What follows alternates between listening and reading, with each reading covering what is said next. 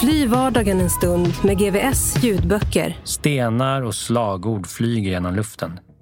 Däck och bilar sätts i brand, hör vi genom våra kontakter. Men det här är ju han. Cesar klappade Arturo på axeln. Vem han? Grinige byggaren från tv. Lyssna gratis på GVS ljudböcker. Finns hos Acast eller där du hittar dina poddar. Millions of people have lost weight with personalized plans from Noom. Like Evan, who can't stand salads and still lost 50 pounds. Salads generally for most people are the easy button, right? For me, that wasn't an option. I never really was a salad guy. That's just not who I am. But Noom worked for me. Get your personalized plan today at Noom.com. Real Noom user compensated to provide their story. In four weeks, the typical Noom user can expect to lose one to two pounds per week. Individual results may vary. Ready to pop the question? The jewelers at BlueNile.com have got sparkle down to a science with beautiful lab grown diamonds worthy of your most brilliant moments. Their lab grown diamonds are independently graded and guaranteed identical to natural diamonds, and they're ready to ship to your door. Go to BlueNile.com and use promo code LISTEN to get $50 off your purchase of $500 or more. That's code LISTEN at BlueNile.com for $50 off. BlueNile.com code LISTEN. Hiring for your small business? If you're not looking for professionals on LinkedIn, you're looking in the wrong place. That's like looking for your car keys in a fish tank. LinkedIn helps you hire professionals you can't find anywhere else, even those who aren't actively searching for a new job but might be open to the perfect role. In a given month, over 70% of LinkedIn users don't even visit other leading job sites. So start looking in the right place. With LinkedIn, you can hire professionals like a professional. Post your free job on linkedin.com slash people today. Du lyssnar på Värdetransportrånaren.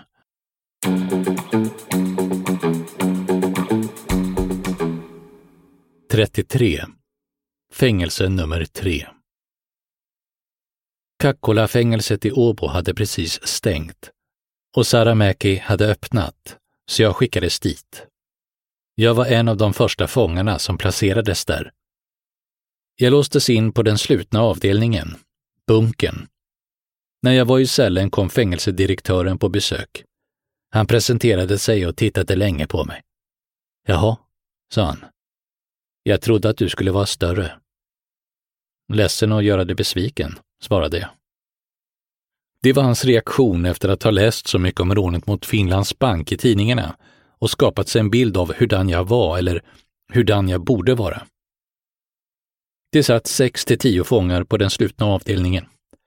En bra grej med Saramäki var att det var ett nytt och skinande rent fängelse med stora celler.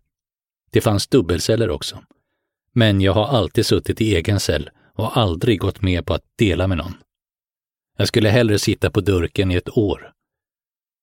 Det går bara inte. Jag tänker inte sitta och fisa med någon annan.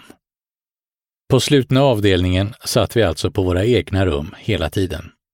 Vill man ringa ett samtal måste man fylla i en blankett innan vakten kom och öppnade och lät den ringa. Maten hämtades från en vagn. Sen skulle man gå tillbaka till sitt rum och äta där. På måndagar fick man komma till biljardrummet och spela i en timme och på tisdagar hade vi en timme på gymmet, som innehöll en motionscykel och några maskiner. På onsdagen var det en timme i biljardrummet igen och på torsdagen ytterligare en timme på gymmet. På fredagar fick vi basta i en timme. Okej, det var en timmes utevistelse på fängelsets tak varje dag också. Och om det regnade så stod man där i regnet. Jag var i en låst cell 22 timmar per dygn. Det pågick i nästan två år om man räknar med tiden jag var där medan rättegångarna pågick. Och det var ju också en show när vi fördes ut till fängelseentrén med två vakter per fånge och tio vakter som väntade på oss där. De hade dessutom sällskap av tio poliser med automatkarbiner. De ville verkligen visa hur farliga vi var.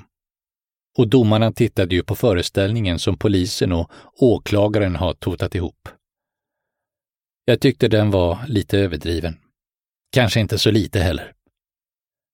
Jag ville bli flyttad från Saramäki till Sörnäs, som jag hade hört var ett bra fängelse. Dessutom satt Leo Carmona, som jag kände från Sverige på Sörnäs på livstid, för mordet på Volkan Ynsal. Flytten beviljades, men Leo flyttades därifrån för att man inte ville låta oss sitta på samma fängelse. Det var samma visa med de andra svenskarna. Vi fick inte komma till samma avdelning utan hölls separerade från varandra så länge som möjligt. På Sörnäs trodde jag att jag äntligen skulle få komma till avdelningen, men där fick jag beskedet att jag skulle hamna på den slutna. Där hade man en timmes utevistelse varje dag och inget annat. Jag sa till direktören att då kunde de lika gärna skicka tillbaka mig till Saramäki. Där var i alla fall cellerna rena. Då lovade Kovisto, som var biträdande direktör, att ordna ett nytt jobb åt mig som förtroendefånge. Den slutna avdelningen hade aldrig haft någon förtroendefånge. Jag frågade vad det var för roligt att göra det på egen hand. Gå fram och tillbaka i korridoren när alla andra var i sina celler. Direktören sa att man fick använda telefonen lite oftare i jobbet än annars. Så blev det och jag blev förtroendefånge på slutna avdelningen. Jag har aldrig fått komma till avdelningen eller fått något arbete på kåken i Finland. Jag har alltid varit förtroendefånge i någon bunker. Efter några månader fick jag komma upp en våning och blev förtroendefånge där. Där var jag i ungefär åtta månader. Jag hade tur, för det fanns några bra killar där. Ett par MMA-fighters och en landslagsman i judo som jag började träna och brottas med. Ville och Mika var precis sådana killar som jag uppskattar. De gillade att träna, hade gått i skolan, var smarta och pundade inte. De trivdes jag med. Sen blev jag god vän med Hanski. Hans Hietala, som jag tidigare nämnt. Det var med honom jag senare åkte till Bolivia. Vi tänkte på samma sätt. Efterhand började Hanski och Mika fråga mig hur man byggde sprängramar, hur man rånade en värdetransport och så vidare.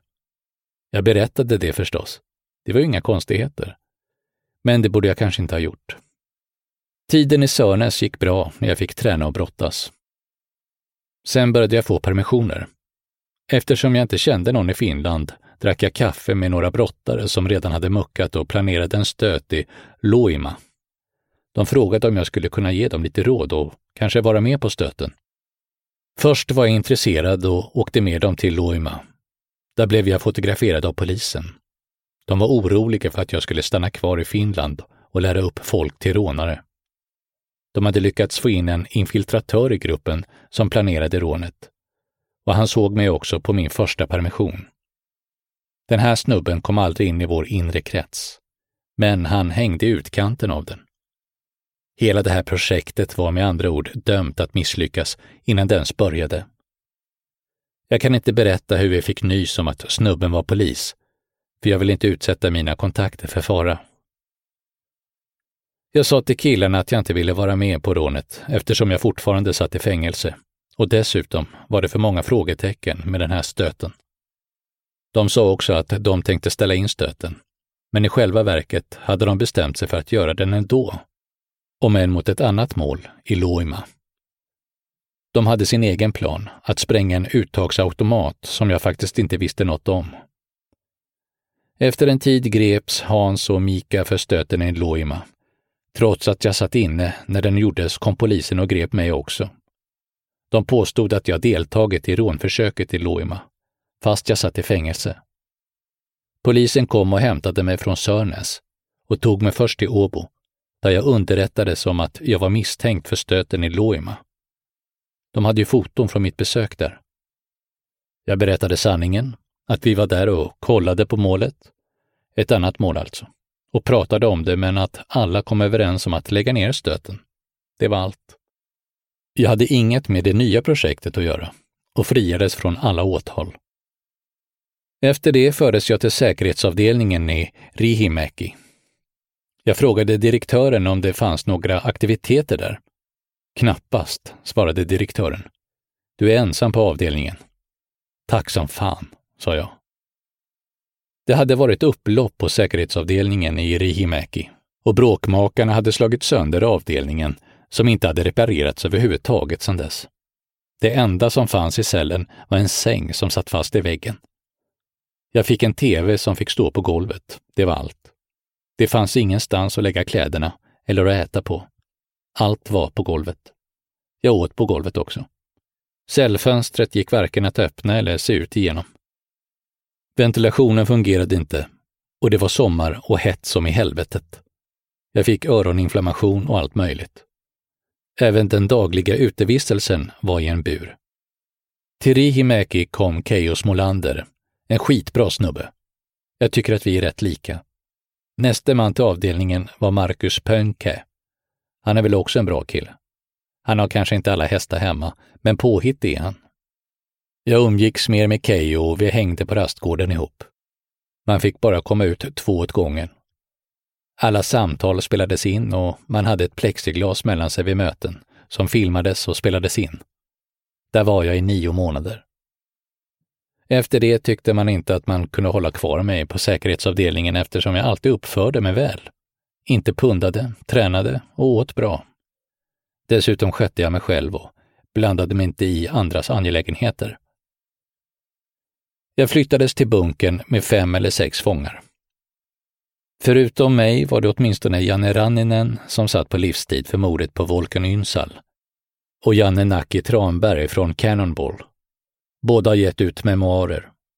En annan fånge där var Eika Lehtosari, som avtjänade ett livstidsstraff för tre mord. På bunken var förhållandena lite öppnare. Där fanns en liten rastgård dit alla fångar fick gå samtidigt. De hade också fria vikter och möjlighet till löpning. Det var bra. För jag gillar löpning och motion i största allmänhet. Jag kör inte den finska grejen med skittung bänkpress. Det gör en bara stel och jag vill hellre vara i bra form. Det gjorde hjärnan gott att springa på gården en timme och träna överhuvudtaget. Där fick man även vara med och laga mat en gång om dagen.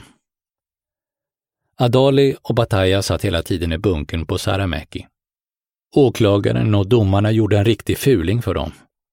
När rättegången var över frågade de oss svenskar, jag hade alltså dubbelt medborgarskap och både svenskt och finskt pass, om vi ville sitta av domen i Finland eller Sverige. I Finland kommer man ut efter halva tiden, så alla mina polare valde Finland, trots att de hade fru och barn i Sverige och hade kunnat träffa familjen varje helg där. Men när nästan halva tiden hade gått ville man utvisa oss till Sverige, där alla skulle få sitta inne enligt svenska regler. Här sitter man alltid av två tredjedelar av straffet. Mig kunde de inte slänga ut från Finland, men Adali och Bataja kastades ut en månad innan halvtid och flyttades till Sverige. Batajas fru väntade på honom och skötte allt exemplariskt, men Adali, som inte hör till vår grupp, kraschade sitt förhållande. Frugan lämnade honom när Anders Adali blev fri skrev han boken Sista rånet och blev en riktig medieprofil. Inget ont om det. Han är duktig på det. Han kom in på svensk tv och har gjort debattprogram om brottslighet. 34. På knä. När vi satt gripna efter Lund startades en stor polisoperation mellan Finland, Sverige, Estland, Spanien, Italien och Frankrike för att knäcka vårt gäng. Den ledde till att våra bankkonton i Gibraltar och Schweiz hittades. Och även pengarna som min polare gömt i en vägg upptäcktes av en sedelhund. Vi förlorade bilarna, restaurangen och United Keys-projektet. Det polisen inte hittade tog Camilla. Polisen slog till från alla håll och fick ner oss på knä. Allt störtade samman och togs ifrån oss utom vänskapen. Den förblev orubblig. Idag har han nu en stor byggfirma i Sverige. Han fick nyligen en dotter. Christian och Kent arbetar med ungdomar i Sverige. Båda har familjer. Pablo bor på Mallorca och hyr ut båtar och gör fastighetsaffärer. Han har fem barn. Kimmo letar fortfarande efter sig själv. Senast vi hördes hade han just blivit efterlyst och satt på något soligt ställe med en kall öl i handen. Björn har ett designföretag som jobbar med hotellinteriörer och liknande. Buffalo lever på släktens pengar precis som förr och Jury har en framgångsrik byggfirma. Han höstlar vidare som vanligt. Senast han ringde mig planerade han att börja exportera omega-3-kapslar till Polen. Tommaso försvann någonstans. Amen. Lite mer om kontot i Gibraltar. När vi hade United Keys-projektet drevs det i USA. Därför ville jag öppna ett konto på ett taxfree-ställe och hittade en kontakt i Gibraltar. Vi gick till ett advokatkontor och sa att vi ville öppna konton där för att sätta in pengar som inte fick synas utåt. Det funkar så att advokaten ger dig en lista över företag och du köper ett av dem. Advokaten köper företaget, ordnar en styrelse åt det och så vidare. Sen öppnar han ett konto i dess namn och sätter in en liten summa på det. Därefter öppnar han ytterligare ett konto bakom det första med den större summan som du vill gömma. Du får ta ut pengarna och använda dem och även skriva avtalen. Och de har inga befogenheter att göra affärer med dina pengar. Självklart frågar advokaten var pengarna kommer ifrån. Droger, vapen eller prostitution? På det svarar man nej. Sen är det klart. När det inte längre kom pengar från staterna bestämde jag mig för att avsluta kontot. Jag ringde till advokaten och frågade om de kunde flytta pengarna från mitt konto. Firman hette Jana Limited. Advokatjäveln sa att han inte kunde flytta pengarna innan jag visade hur jag hade kommit över dem. Vi har redan snackat om det här, sa jag. Du vet att det här är svarta pengar. Om du försöker råna mig så kan du glömma det. Det är så här det funkar, svarade advokaten. Vi måste veta var du har fått pengarna ifrån. Jag och min kompis Pablo flög till Malaga och fortsatte med bil till Marbella. Där var vi ett par dagar innan vi åkte till Gibraltar och advokatkontoret. Vi gick in på advokatens rum, låste dörren och satte en pistol mot hans huvud. Vi är inte folk man rånar, sa vi. För över pengarna till våra konton och snackar du med polisen kommer det att gå illa. Gubben förde över pengarna åt oss illa kvickt. Än en gång blev det bevisat att bankmän kan vara större skurkar än vi.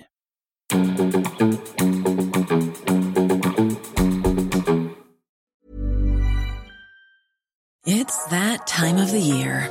Your vacation is coming up. You can already hear the beach waves, feel the warm breeze, relax, and think about work. You really, really want it all to work out while you're away. Monday.com gives you and the team that peace of mind. When all work is on one platform and everyone's in sync, things just flow wherever you are. Tap the banner to go to Monday.com. How would you like to look five years younger? In a clinical study, people that had volume added with Juvederm Voluma XC in the cheeks perceived themselves as looking five years younger at six months after treatment. Look younger, feel like you. Add volume for lift and contour in the cheeks with Juvederm Voluma XC. Reverse signs of aging by adding volume to smooth laugh lines with Juvederm Volure XC. For important safety information and to find a licensed specialist, visit juvederm.com. That's J U V E D E R M.com. Not for people with severe allergic reactions, allergies to lidocaine, or the proteins used in Juvederm. Common side effects include injection site redness, swelling, pain, tenderness, firmness, lumps, bumps, bruising, discoloration, or itching. There's a risk of unintentional injection into a blood vessel, which can cause vision abnormalities, blindness, stroke, temporary scabs, or scarring. Talk to a licensed specialist to find out if it's right for you. Burrow is a furniture company known for timeless design and thoughtful construction, and free shipping, and that extends to their outdoor collection. Their outdoor furniture is built to withstand the elements, featuring rust-proof stainless steel hardware, weather-ready teak, and quick-dry foam cushions. For Memorial Day, get 15% off your Burrow purchase at burrow.com slash ACAST and up to 25% off outdoor. That's up to 25% off outdoor furniture at burrow.com slash ACAST.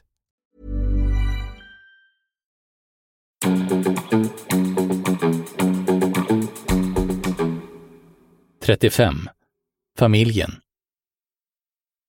När jag muckade från kåken 2011 efter domen för Finlands bank träffade jag en bra kvinna som nu är mor till mina barn. Hon är en helt vanlig rättskaffens människa som sköter barnen och tar ansvar och inte vill bli försörjd av någon annan.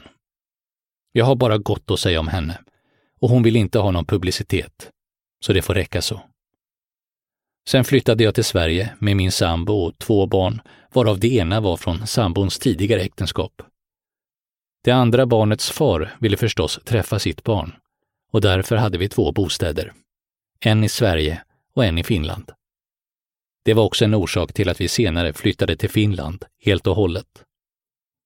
Eftersom jag och mina polare var nere på knä satte vi genast igång ett stort projekt för att snabbt försöka ta oss upp på fötter igen. Vi satsade nästan allt på ett enda kort. Det här var så nyligen att jag inte kan berätta mer än så. Jag tillbringade i alla fall mycket tid i Sydamerika och Europa och väldigt lite hemma. Vid den här tiden fick vi vårt andra barn. Projektet blev långvarigt, över ett år. Det resulterade i att vi förlorade ett par miljoner kronor och utlöste dessutom ett krig mellan oss och en annan gruppering. Vi vann kriget, det är allt jag kan säga. Tre personer dog. Jag vet inte vilka det var som dödade dem. Jag hade varit med i en kartelloperation strax innan, där det också dog tre personer. Allt det här tärde på mig och jag var helt utmattad. Jag tänkte att det nog var dags att dra i handbromsen när folk runt omkring en började dö. Sen flyttade vi alltså till Finland permanent. Och där hade jag inga planer. Jag kände ingen i Finland, hade inga kompisar och hittade ingen roll åt mig själv. Jag tappade min identitet. Jag trivdes inte i den finska kulturen och för att säga som det var så började jag kröka. Det var början på en nedförsbacke som slutade i katastrof. Att det gick dåligt för mig i Finland berodde på att jag gjorde allting halvhjärtat. Och gör man det blir resultatet inte bra. Och jag får medge att även parförhållandet gick åt helvete. Kort sagt fattade jag dåliga beslut och slog mig i slang med fel folk igen. Jag kan säga att flytten till Finland var det sämsta beslutet i mitt liv, men samtidigt det bästa. För jag fick två underbara barn och en bra mor till dem. 36. Sista stöten. Över till motorvägsrånet i Salo, kapitel 1. Som jag sa fann jag mig inte till rätta i Finland och trivdes inte alls. Jag började röra mig bland kriminella som drog i sig tjack och koks dagligen. Jag hade aldrig umgåtts med folk som pundade varje dag. Jag började själv pimpla bärs och visste inte vilket ben jag skulle stå på. Jag hade varken jobb eller något annat. Och pengarna började ta slut. Just då fick jag ett förslag om att göra ett rån. För första gången i mitt liv var jag med på en stöt där vi saknade uppgiftslämnare på insidan. Ändå tänkte jag bara, fuck it. Jag var i dålig form och bitter över det havererade projektet som vi hade bränt våra pengar på. Jag visste förstås att likgiltighet alltid straffar sig. Poliser kan göra hundratals fel på fem år. Men om jag gör ett enda fel under samma tid kan det räcka för att ge mig en dom på tio år. Polisen kan låta tiden göra jobbet åt dem, för de vet att det där misstaget kommer förr eller senare. Åtminstone om det handlar om en yrkeskriminell eller en organiserad kriminell gruppering som hela tiden genomför olika brott. Till att börja med behövde vi hitta en värdetransport att råna. Vi köpte en dyr drönare på nätet och lärde oss flyga den. Och sen började vi leta transporter med den. Med drönarens hjälp följde vi många G4S-bilar som fyllde uttagsautomater och tog reda på deras rutter och rutiner, vart pengar fördes, varifrån de hämtades och så vidare. Det var enkelt eftersom bilens nummer stod på taket. Till slut hittade vi ett passande mål. När vi hittat bilen luskade vi ut att den nattetid stod på en inhägnad parkeringsplats med kameror.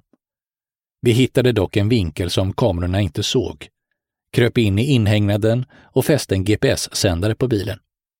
Efter det kunde vi se på telefonen vilka rutter den åkte och vart. Och då var drönaren nästan överflödig.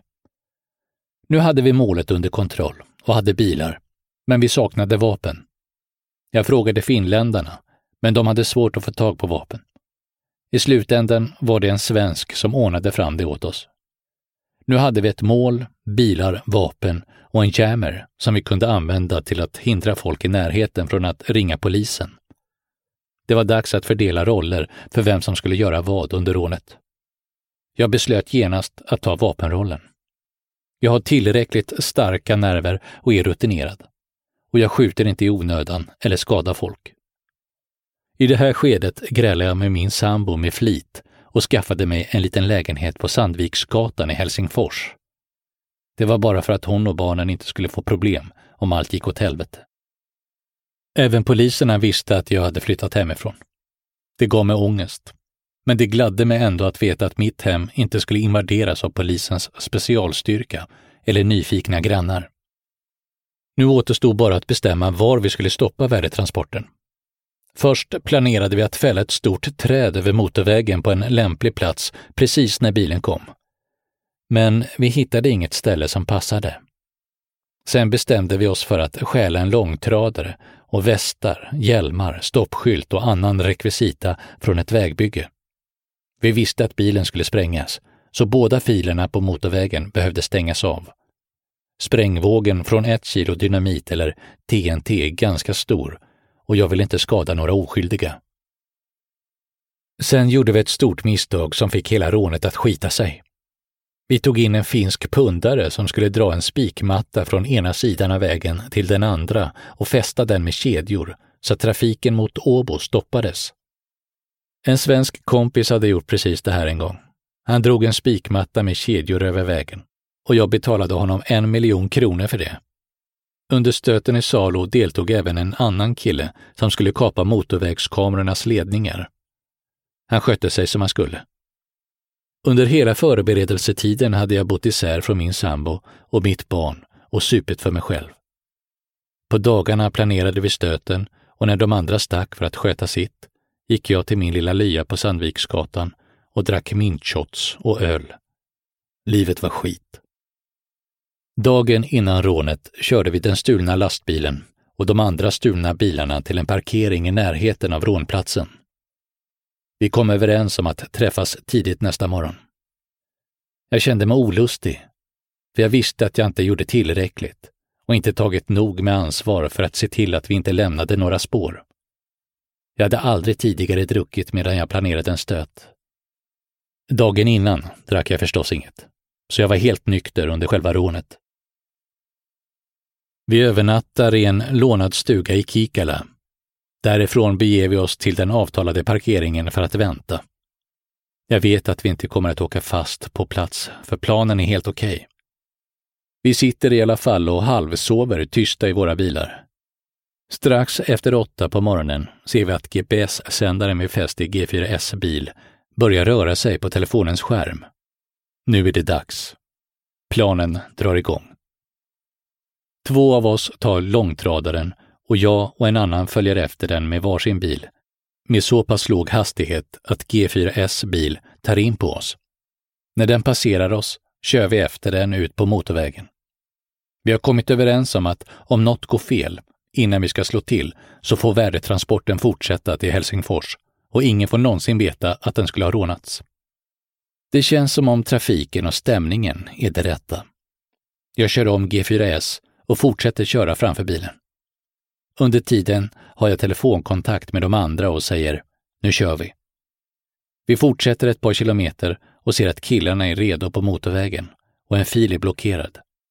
Jag trampar bromsen i botten och blockerar även den andra filen.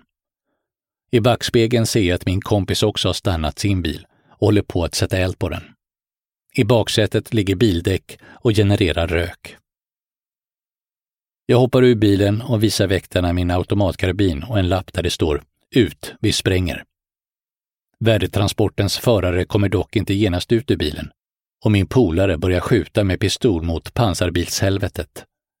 Så kan det gå när man är full av adrenalin. Det är en bra snubbe. Men han har ingen erfarenhet av sånt här och adrenalinet tar över. Det är rätt korkat att skjuta på en pansarbil med pistol. För det enda som händer är att domarna förlängs. Anyway, föraren kommer ut. Öppna valvet, säger jag. Jag vet redan hans svar. Jag kan inte. Då kan du dra åt helvete, säger jag. Han frågar, vart ska jag gå? Till Salo eller vart fan du vill. Först börjar han gå i fel riktning, men sen vänder han och går mot Salo. Samtidigt börjar två andra förbereda sprängningen. Den görs med en sprängram som vi har byggt i förväg. Det är en ram försedd med dynamit eller TNT och med en kopparstång på andra sidan. Sprängramen är helt igentejpad med ventilationstejp och har magneter i hörnen. Ramen fästs på sidan av bilen och när den sprängs riktar den sprängkraften in i pansarbilens sida och skär upp ett hål i den. Jag och min kompis hoppar upp på motorhuven och vaktar med vapen så att de andra ska kunna jobba i fred. En av dem har redan fäst ramen på sidan av värdetransporten och förbereder sig för att spränga den. Då ser jag att filen mot Åbo, som skulle vara avspärrad, är full av bilar och att folk tar bilder av oss och den brinnande bilen. Det sitter barn i en av bilarna. Stoppa sprängningen, stoppa sprängningen, ropar jag. Lyckligtvis är min polare så jävla snabb att han hinner slita loss sprängkapseln från ramen så att den sprängs i luften och inte spränger själva laddningen. Ramen innehåller ett kilo kraftfullt sprängämne och tryckvågen skulle ha kunnat döda människor i de närmaste bilarna. Killarna undrar vad fan som har farit i mig. Vi håller ett jävligt hastigt rådslag. Jag säger att filen intill är full av oskyldiga människor som kan dö om vi spränger bilen. Alla är ense om att vi inte kan spränga den och att vi ska dunsta fort som fan. Vi packar ihop grejerna, inklusive sprängramen, och sticker därifrån. Även om jag många gånger har varit en dålig människa har jag alltid haft principen att inte skada civila och oskyldiga. Undre världen har sina egna regler och folk som hör till den får man skjuta och banka skiten ur om de bryter mot dem. Vi börjar köra på småvägar mot Helsingfors. Kläder och luvor bränns ute i skogen. Några av oss fortsätter till Helsingfors, medan jag och en till stannar i stugan i Kikala över natten. Och så den stora frågan. Alla undrar vart snubben som skulle spärra av motorvägen och som var orsaken till att rånet gick åt helvete tog vägen. En bra fråga. Jag vet inte heller. Karn är försvunnen och ingen vet var han är. Fucking Houdini. Som alltid efter en stöt gick jag i huvudet igenom om jag hade begått några misstag som gjort att jag kunde få polisen efter mig. Jag bodde i min etta på Sandviksgatan och visste inte att min telefon hade börjat avlyssnas redan en halvtimme efter rånet i Salo. Även den lånade stugan i Kikala, där Hanski höll till, sattes under avlyssning och Hanskis varje rörelse bevakades, liksom mina. När jag gick på gatan kändes det som att misstänkt många typer som såg ut som snutar rörde sig i närheten. Senare visade det sig att polisen hade hittat DNA från mina polare på brottsplatsen och att det var så jag kopplades till händelsen. Säkert var dock att poliserna ännu inte hade några bevis på min delaktighet när jag sattes under avlyssning. Ur resterna och tejpen efter sprängramen hittade polisen osäkert DNA som påstods vara mitt. Provet innehöll DNA från åtminstone två personer. En annan konstig grej med sprängramen var att en av mina polare hade bättrat på ramen som jag tillverkat så att den kanske inte skulle ha exploderat, även om vi hade misslyckats med att slita bort sprängkapseln. Min tid i ensamhet sniglade sig fram. Lyckligtvis fick jag tillbringa ett par nätter hemma innan jag bestämde mig för att träffa Hanski och sen resa till Sverige. Där fanns ett företag som jag kunde använda mig av för att tjäna pengar. På eftermiddagen gick jag ut och begav mig mot Boulevarden. Jag undrade vart alla människor och bilar hade tagit vägen mitt i rusningstiden. Jag anade att polisens insatsstyrka hade kommit, och jag hade rätt. Plötsligt kom bilar farande mot mig samtidigt som poliser anföll mig från alla håll. Det gick undan. De här poliserna var tränade för sånt. Efter en liten brottningsmatch släpades jag in i bussen med handklovar och kördes till häktet i Åbo. Så, ja, rånet gick åt helvete. Men jag var tacksam för att ingen hade skadats.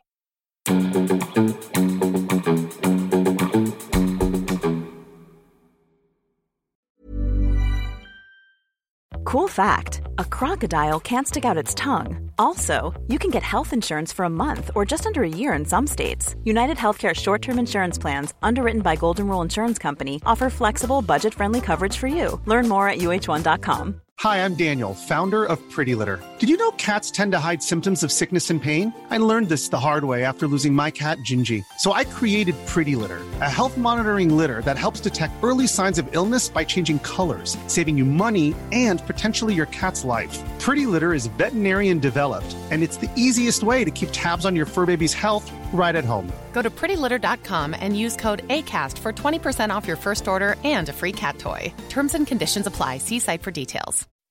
When you make decisions for your company, you look for the no brainers. If you have a lot of mailing to do, stamps.com is the ultimate no brainer. Use the stamps.com mobile app to mail everything you need to keep your business running with up to 89% off USPS and UPS. Make the same no-brainer decision as over 1 million other businesses with stamps.com. Use code program for a special offer. That's stamps.com, code program.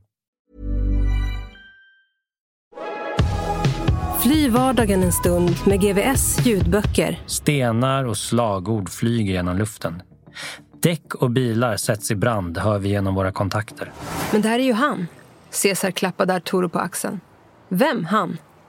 Grinige byggaren från TV. Lyssna gratis på GVS ljudböcker. Finns hos Acast eller där du hittar dina poddar.